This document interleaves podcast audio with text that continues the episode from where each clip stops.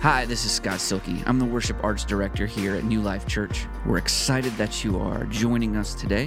I pray that today's message will encourage and inspire you to be the hands and feet of Jesus to the world around you. I'm very excited about what we're um, talking about today. We're in the third week of our uh, How to Read the Bible. And like I said, a lot of the content comes from this book, How to Read the Bible for All It's Worth by Gordon Fee and Douglas Stuart.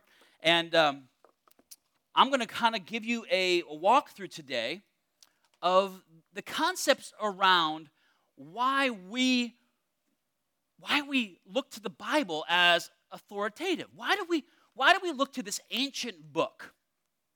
You know, why do we look to this ancient book as a way of guiding and we talked about it last week a little bit about how it's kind of like the manual.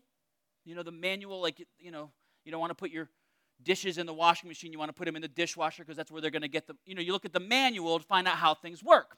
So why? Why, why do we do that? So the, today's message is entitled Inspired. Inspired. And we're going to talk about the inspiration of God's word and also how does that inspiration of God's word filter down through the ages and, and impact us today.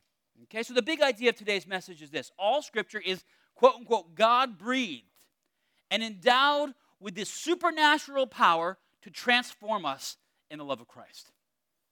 Okay, leave that up for a couple minutes there for a second here. The, the concept is that we believe that the scriptures, this ancient text, is able to manifest itself in change for your life today, to impact not only your now, but your eternity. All right, so we want to be a people that understands that. We get this, this idea from 2 Timothy chapter 3, verse 16. It says this All scripture is inspired by God and is profitable for teaching, for rebuking, for correcting, for training in righteousness, so that the man of God may be complete, equipped for every good work. Equipped for every good. All scripture, including the Old Testament, is breathed out by God. What does that mean? Breathed out. Or divinely inspired. Divinely inspired. Now, this is a big, uh, this is a big ask for the Christian. You know, to, to, to believe that this, this, this word of God that was penned, notice how I said that, penned by human hand, is the inspired word of God.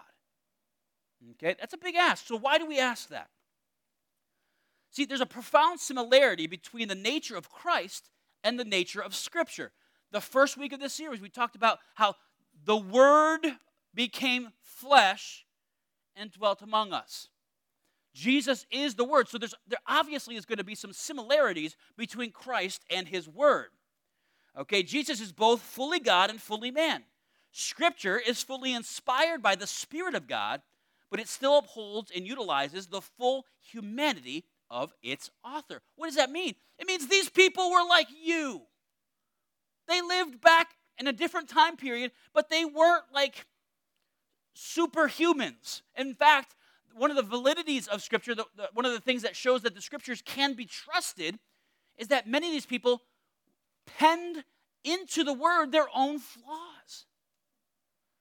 Like if you're supposed, if you're going to try to build a legacy for yourself that that lives on, you're going to talk all about the good things you did, and you're going to adios the less than good things you did, right? But the scriptures don't do that. They're authentic. They're, they're, they're full. The writers of scripture wrote out of their full humanity and their personal human experience while being profoundly moved and guided by the supernatural power of the Holy Spirit. There's really no great analogy, but think about this for a second. Think about an artist. Ever heard of writer's block? Or uh, uh, what a writer will say is often when they, when they start to go on, a writer or a painter or a, a filmmaker or a musician will say, when they really get like, you know, they found their muse. And it just kind of, from that point on, it just kind of flowed out of them All right? So, writers and poets can sometimes experience intense writer's block. They lack the words, the ideas, the emotional connection, or the proper psychological state in which to write.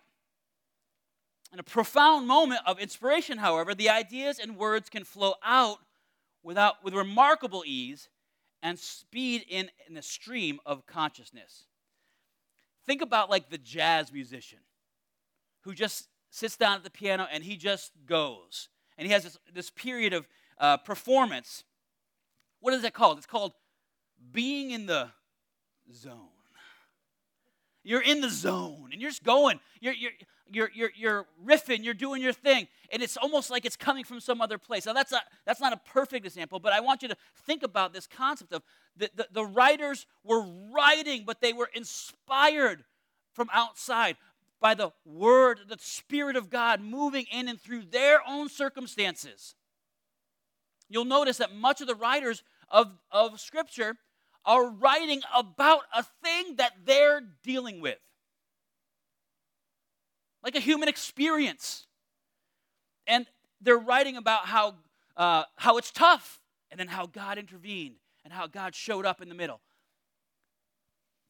I'm not saying that my journal is inspired by God and should be read for the next generations to know. No, I'm not saying that. But I am saying that that's kind of what we do when we journal. We, we take the scriptures, we take the circumstances we're in, and we let the Holy Spirit to contextualize it for us. All right. So, the very Spirit of God flowed through them and out of them as they pen their letters and books. This was not merely natural human inspiration, but divine inspiration. The Holy Spirit was their muse. So, how to read the Bible for all it's worth talks about this, and it gives us some tools to understand how to read this inspired Word of God. Okay, the, and this is from them. The fact that the Bible has a human side is our encouragement. Why? Why is that encouraging to us? Because we're human, which means that the people who wrote it are writing to human experience. It is also our challenge because it asks us to, to reject some of our humanness and embrace a supernatural reality. Okay?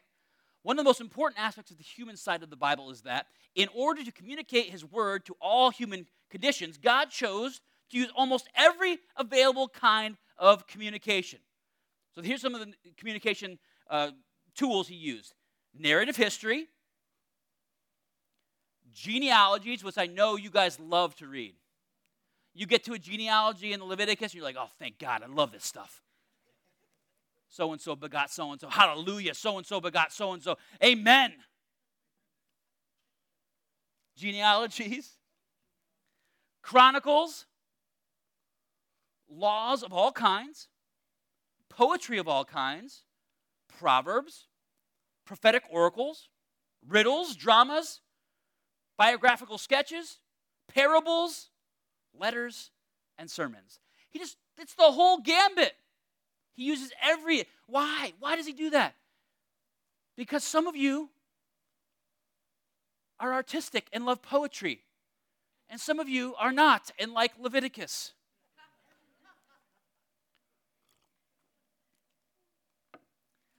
We're all different. And God opens up the word to us in ways that we are going to get, we're going to grasp it and get jazzed by it. Another important factor, this is out of this book, is that in speaking through real persons in a variety of circumstances over 1500 year period, God's word was expressed in the vocabulary and thought patterns of those persons and conditioned by the culture of those times and circumstances, which brings us to a difficulty in understanding Scripture. The time that they live has many things that are similar. Solomon said it there's nothing new under the sun. In fact, sin and temptation are not novel. Why would, why would Satan change his, uh, his strategy when it works so well? Some things are universal, but a lot of things culturally and, um, and uh, culturally, language, experience is very different. So it causes a challenge. In order to correctly understand the scripture, we must employ two tools of biblical interpretation. Now, these are, these are Bible school words, but I'm going to break them down for you. Ready? The first one is exegesis, and the second is hermeneutics. Okay? This is what this is my job. I'm going to, we're today going to uh, give you a window into what I do all week. I don't work one day a week, by the way. I'm not just here on Sundays like, oh, he just pulled that out of, out of his back pocket and preaching. No, we, we, we work, and this is, this is part of the job of a pastor, but it's also the part of the job of every Christian exegesis and hermeneutics. So, exegesis is the process of first trying to hear the word they heard. Say that the word they heard. Exegesis is trying to find out and understand the word they heard. Okay? Um, in light of the historical context, customs, language, and literary genre, we must try to understand what was said to them back in their time. We get into trouble when we don't do this well. What is the original intended meaning? There's a passage of scripture that I love. But Western Christians like to hijack this, and it's and, and it's I know the plans I have for you, declares the Lord, plans to prosper you, not to harm you, to give you a hope and a future. Now we can glean some things that are, are for us into this day and age.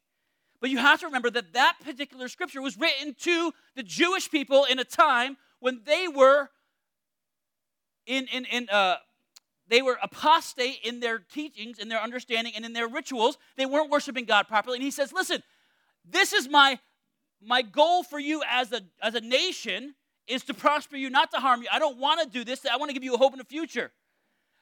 But when we read a little farther, it goes, but if you don't turn around and do what I'm telling you to do, that's not going to happen.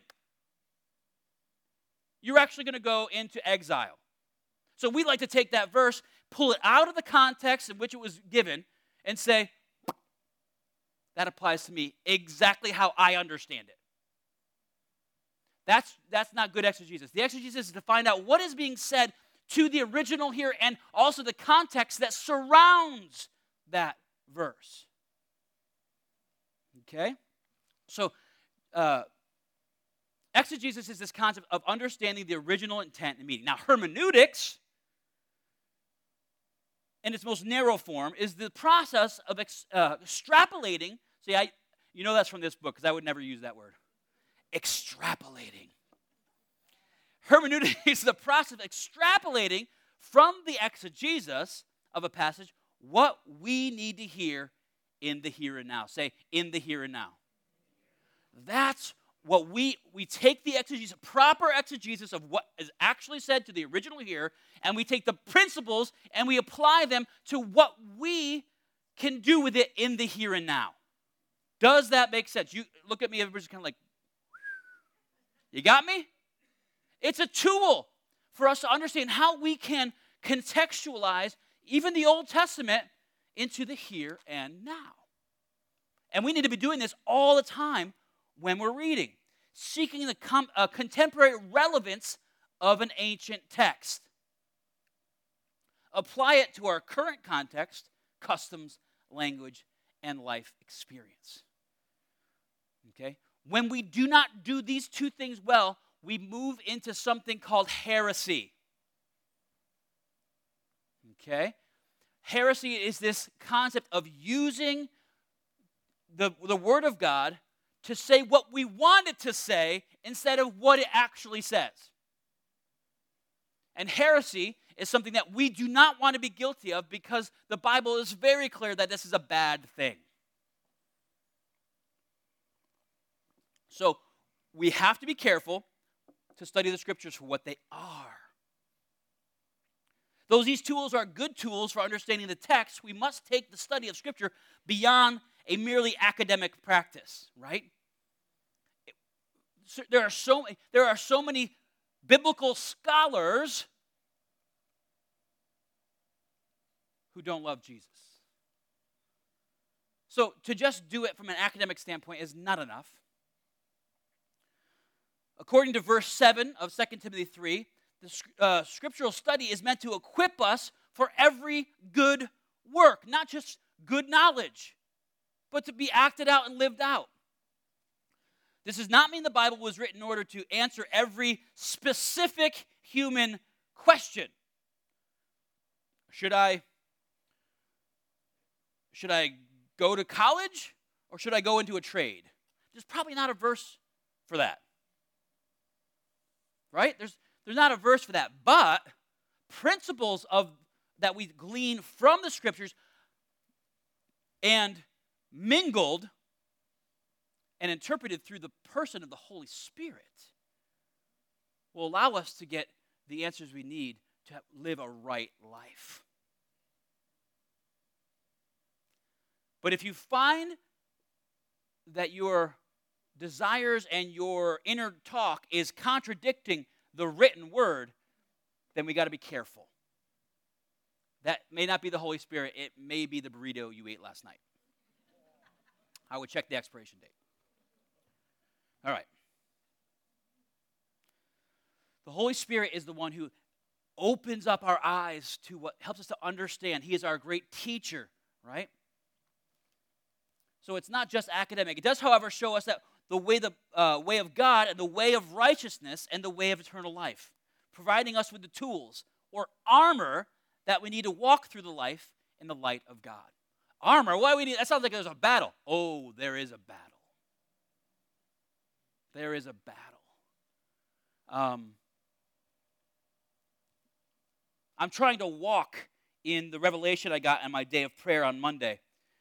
That I think I've been I've been I've been fighting every battle and it's overwhelming me, and I'm getting, and God's like, no, stay in your lane, man. I got the battle right in front of you. I called you to this, do this.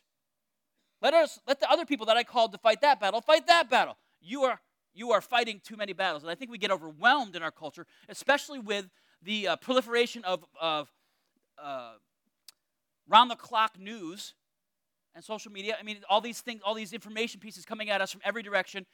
I mean, one of the pe- people I was listening to the other day said um, this was a, uh, a therapist podcast. It was really good. He said, We live in a time now where our, our, our closest neighbor could live in San Diego. I mean, we used to hear about local news, right? Now, you know, we're hearing about somebody who got shot in a gang riot in San Diego like it was like next door. We're, we're, we're all I'm saying is we're inundated. And if we, we try to fight all those battles instead of letting God be the one who fights those battles, then we were going to get overwhelmed. So maybe that can help you a little bit today. Find out what, you know, understand what God has in front of you and fight that. But there is a battle. Ephesians 6 10 says this Finally, be strengthened by the Lord and by his vast strength. Put on the full armor of God so that you can stand against the schemes of the devil. For our struggle is not against flesh and blood, but against the rulers, against the authorities, against the cosmic powers of this darkness, against evil spiritual forces in the heavens.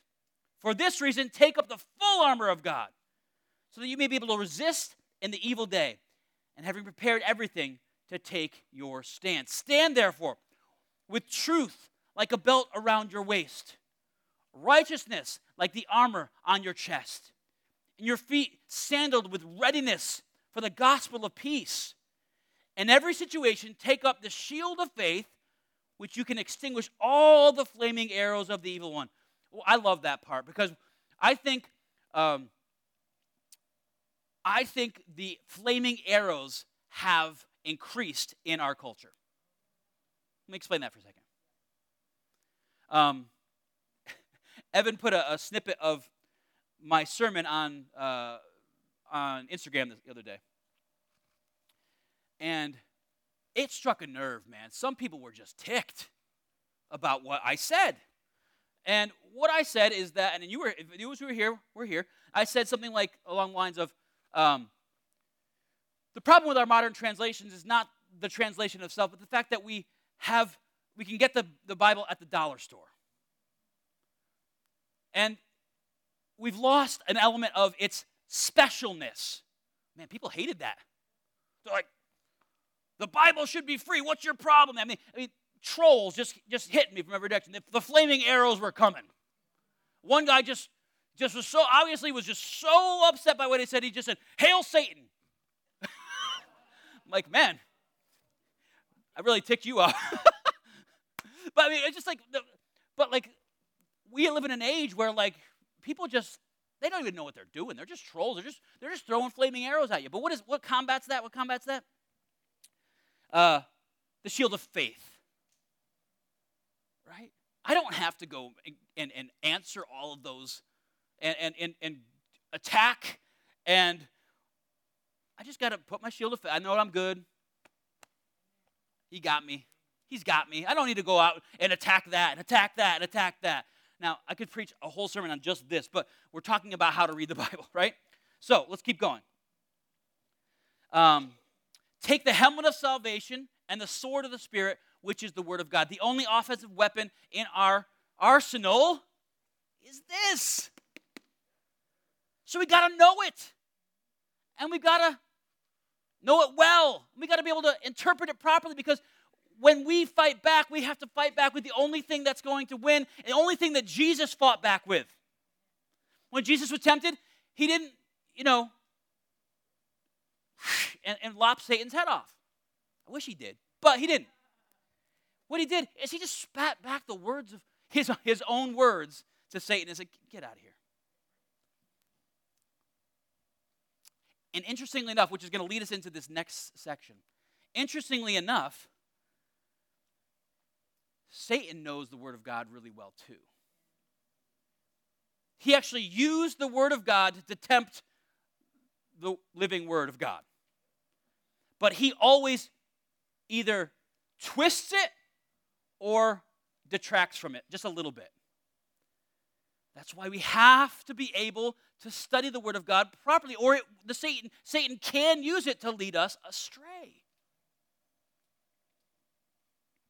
Why do we need armor to live the Christian life? Once we come to Christ, shouldn't everything be easier?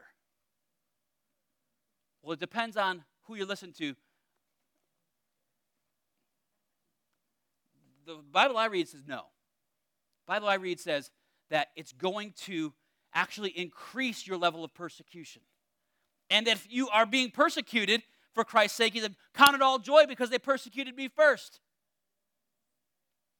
on the further study of the context of 2 Timothy chapter 3, our theme verse for today, will give you a better understanding of what we need the scriptures for and why it's so important to interpret them properly. Okay, let's, let's look at it. 2 Timothy, starting earlier in chapter 3, verse 10. It goes this But you have followed my teaching, conduct, purpose, faith, patience, love, and endurance, along with the persecutions and the sufferings that come to me that came to me in Antioch, like uh, Lyconium, uh, Iconium, and Lystra. What persecutions I endured, and yet the Lord rescued me from them all. In fact, listen to this: all who want to live a godly life in Christ Jesus will be persecuted. Whenever you see the word all, sit up and take notice. In fact, all who want to live a godly life will be persecuted. Evil people, here we go, this is so important for our understanding today. Evil people and impostors will become worse, deceiving and being deceived. But as for you, continue in what you have learned and firmly believe. Verse 16 All scripture is God breathed and profitable. Why do we need to know this? Because people are going to try to deceive you. You know, they had it easier back in the day. A pastor could get up in the pulpit and say, Hey, I don't want you to listen to so and so. He is a heretic. You know, because we just the communities. Now, I mean, you can't do that. I would, have to, I would have to call out like thousands of people on the internet. It's a dangerous place for you. So what is my what is my role here? It's just try to help you to rightly divide this so that you can interpret it properly and not listen to the ones who are trying to deceive you. Which brings me to the concept of be a Berean. Be a Berean. What is, the, what is a Berean? Acts 17 11 says this The people who are more, the Bereans, these are the Bereans, the people here were of more noble character than those in Thessalonica, since they received the word with eagerness and examined the scriptures daily to see if these things were so. I want you to just get this concept real quick. Loving God and eagerness for God are good things, but you've got to be careful. Eagerness alone is not a virtue. Eagerness, I, have come across many uh, new believers in our current time who've said, you know, they're, they're, they're, you know, when you get to know Christ for the first time, man, you are just on fire. You, want, you, you can't get enough. You're just everywhere, you're just eating it all up. And they've gone onto the internet and they've listened to things and they've been, they've been so eager that they have gotten bad doctrine and now their lives are really kind of weird. We have to be careful that our doctrine is sound. Eagerness is good, but be a Berean, be a Berean and examine the scriptures daily to see if these things are so. Because it's going to get worse. People are going to try to deceive you and they're just going to it's going to be a proliferation of deception and we are seeing that in our western church culture. There are many abuses and poor hermeneutical practices in the church today. One of the greatest offenders is the hugely popular prosperity doctrine that has permeated evangelical circles in the Western church. Now, I want you to know where this comes from, okay? This heresy had its rise uh, at the end of the 19th century in the beginning of the 20th century and has its roots not in Orthodox Christianity, belief, Christian belief, but in an American occult tradition called New Thought, which its cousin is the New Age. At the end of the 19th, uh, 1900s, early 2000, uh, 19th, uh, 20th century, we had this, this idea that this New Thought occult system started getting incorporated into evangelical Christianity. It is not found in Scripture, it's extra biblical. Okay? And I'll just give you an example of what this looks like. One of the most widely used scriptures used in prosperity doctrine is 2 Corinthians 8 9. Let me read it to you. For you know the grace of the Lord Jesus Christ, though he was rich, for your sake he became poor, so that you by this poverty might become rich. Hey! There we go. I am entitled as a child of God to be rich. I mean, it, I mean, it I mean, it's, it's very, I mean, it looks like it, doesn't it? Reading by itself, it really does seem like Jesus Christ came to make us rich. But here we go. Just ex- we're going to use our hermeneutics and our exegesis, right? But just expand the borders of the context just a little bit, little, and you will see he is actually talking about being generous even in our poverty because of the grace Jesus has showed us. Ready? Let's expand it a little bit. Second Corinthians 8 1 through 9. We want you to know, brothers and sisters, about the grace of God that was given to the church in Macedonia. During a severe trial brought about by affliction, they about, uh, their abundant joy and their extreme poverty overflowed in a wealth of generosity on their part. They're going through troubles, their, their extreme poverty and affliction, yet they didn't let that, that circumstance keep them from being generous. Isn't that cool? Verse 3 I can testify that according to their ability and even beyond their ability, of their own accord, they begged us earnestly for the privilege of sharing in the ministry to the saints. And not just as we had hoped. Instead, they gave themselves first to the Lord and then to, the, uh, to us by God's will. So we urge Titus that just as he had, had begun, so he should also complete among you this act of grace. Now, listen, this, is, this switches from the Macedonian church now to the people he's talking to in Corinth. Now, as you excel in everything, as you have already had a lot of uh, prosperity, uh, but not in money. Look at what it says here. It's not about money, right? Now that you excel in everything, in faith, speech, knowledge, and in all diligence, and in your love for us, excel also in the acts of grace. I am not saying this as a command, rather, by means of the diligence of others, I am testing the genuineness, genuineness of your love. And then we get that verse that we read originally. For you know that the grace of your Lord Jesus Christ, though he was rich, for your sake became poor, so that you, by his poverty, you might become rich. Rich in what? What does the context say?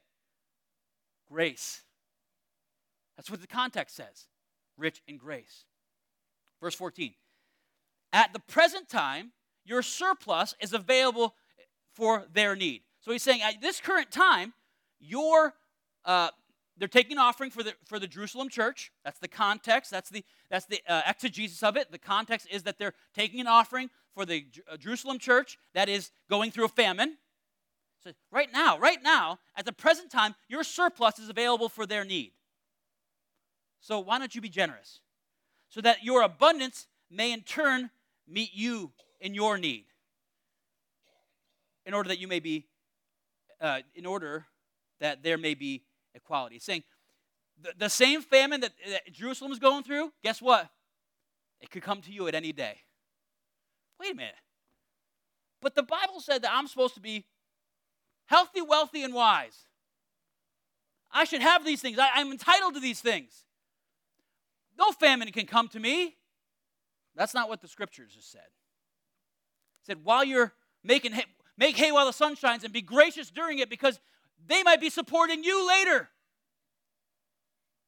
As it is written, the person who had much did not have too much, and the person who had little did not have too little. So, Pastor, are you saying you, we're not allowed to have, be wealthy? No, no, no. What is he saying? He's saying the person who has much don't have too much. If God has blessed you, cut it off the top and give most of it, give a lot of it away. So don't have too much.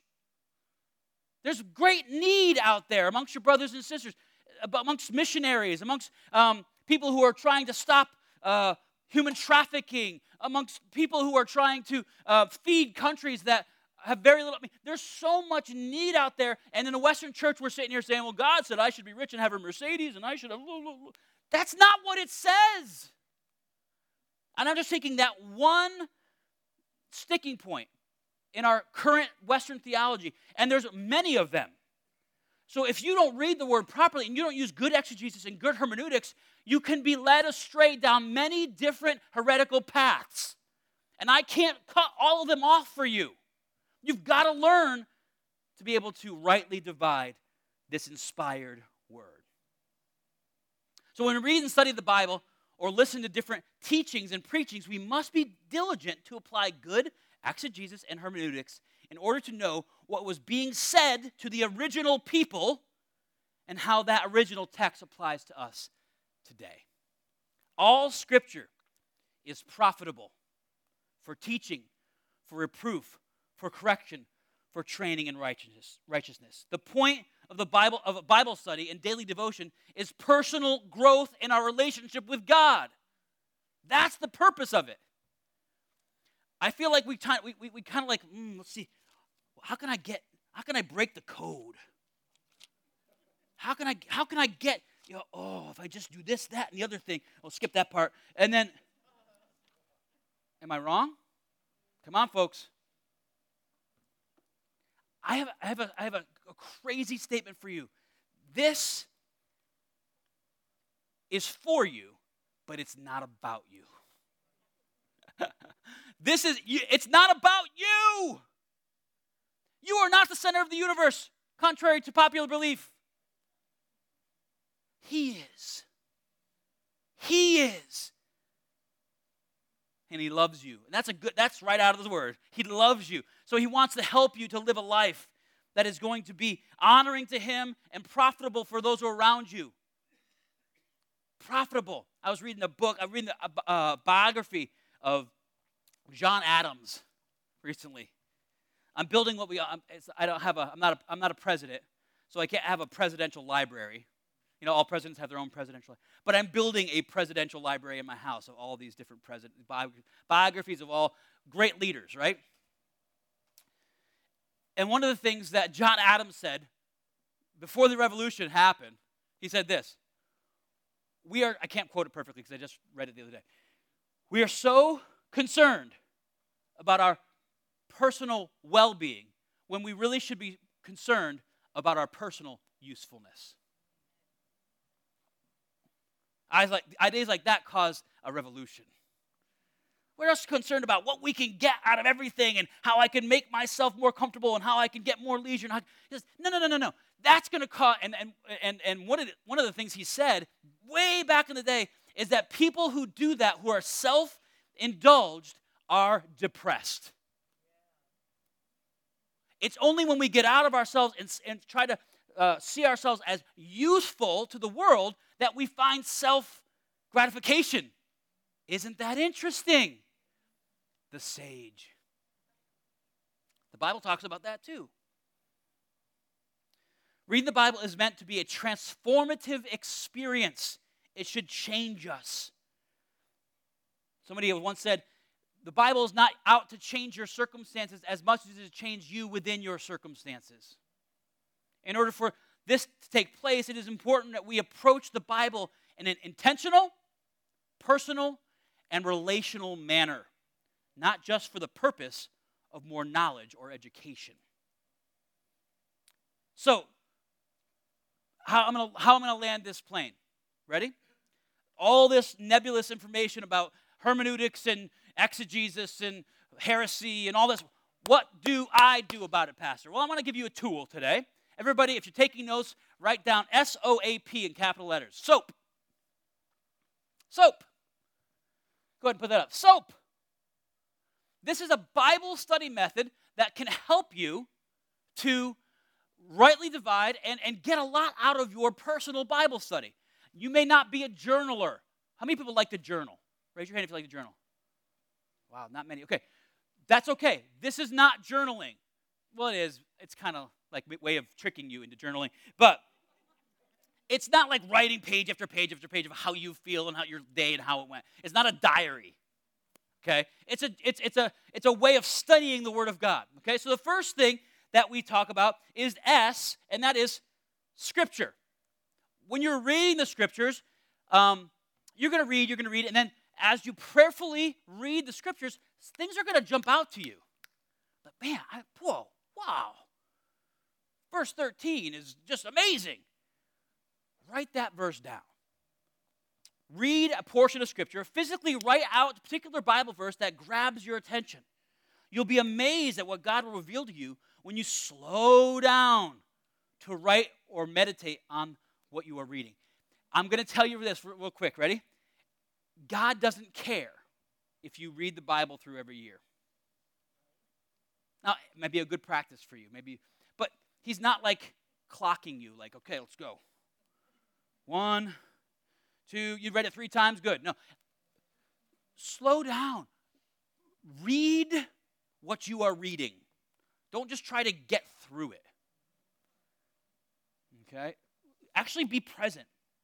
Okay, number uh, the letter O and soap. Observation. This is your exegesis. This is your observation. If I spelled something wrong, please don't mock me. Okay. Um, this is your exegesis process. What do you see in the verse you're reading? What is the audience? Who is the audience? Is there a repetition of words? What words stand out to you? What is the main lesson or theme? Okay? what, what does this thing say? If you see the word all in something, I would always circle it. I, my Bible's full of circles of the word all. Just certain things. Are there repetitions of words? Love is patient, love is kind, love is love, love, love, love, love, love, love, right? Is there, is there certain things in there that are, are, are repeated? A, application. This is your hermeneutics. See, we've taken uh, these Bible study, biblical tools that pastors use, and we're bringing them home, right? Application. What God's word, uh, when God's word becomes personal, right? What is God saying to me today? How can I apply what I just read to my life? Are there changes that I need to make? How is the word active and moving in my life right now? What is it trying to say? And lastly, the P is prayer.